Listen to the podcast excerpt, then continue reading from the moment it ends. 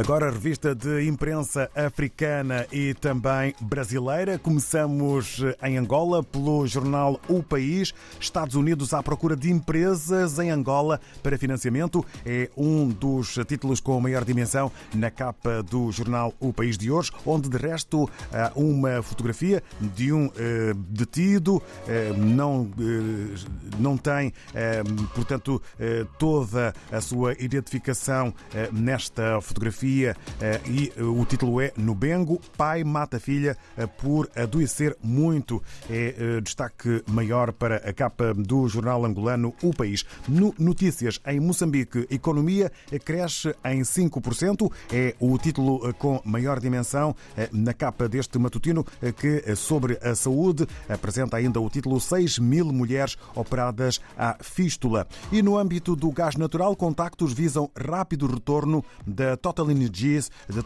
Total Energies ao Rovuma. É assunto que faz manchete na capa eh, do eh, jornal Notícias em Moçambique. São Tomé e Príncipe, segundo a STP Press, há dois títulos com maior dimensão. O MPP quer revisão constitucional, máxima inclusão e sensibilidade a quando das feituras das leis na Assembleia. E um outro título, João Bonfim apresenta candidatura na liderança do PCD face ao Congresso de 9 de março.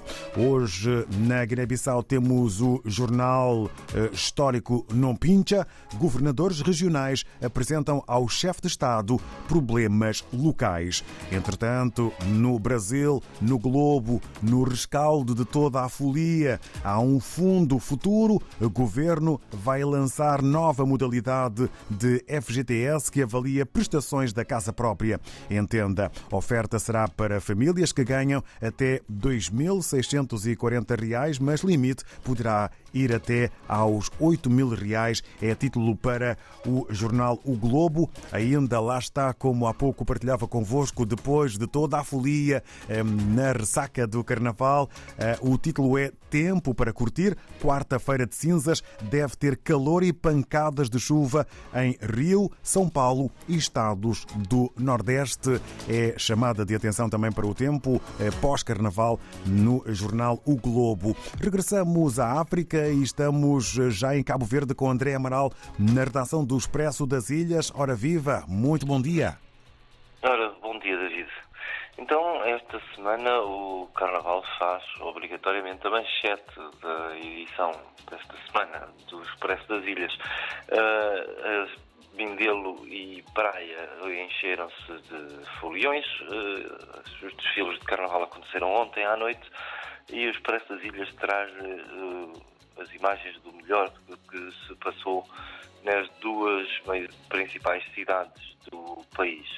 Destaque ainda também para a entrevista com Amilcar Spencer Lopes, antigo presidente da Assembleia Nacional, eh, que eh, em conversa com os Expresso das Ilhas fala sobre Mascarenhas Monteiro, antigo presidente da República, que se fosse vivo faria esta semana 80 anos. Há várias iniciativas a assinalar a data o Expresso das Ilhas esteve então à conversa com Spencer Lopes, que diz que uh, o presidente Mascarenhas Monteiro vai ter garantidamente lugar entre uh, as grandes figuras históricas de Cabo Verde. Falamos, um, abordamos um tema que está a preocupar. a passada sexta-feira, 12 jovens deram entrada no hospital daqui da Praia com sintomas de intoxicação por estupefacientes, 12 jovens vindos todos do mesmo bairro, uh, do bairro da Calabaceira. Uh, fomos tentar perceber o que é que se passa e ver como é fácil uh, o acesso, se é fácil o acesso a drogas por parte do, da população mais jovem.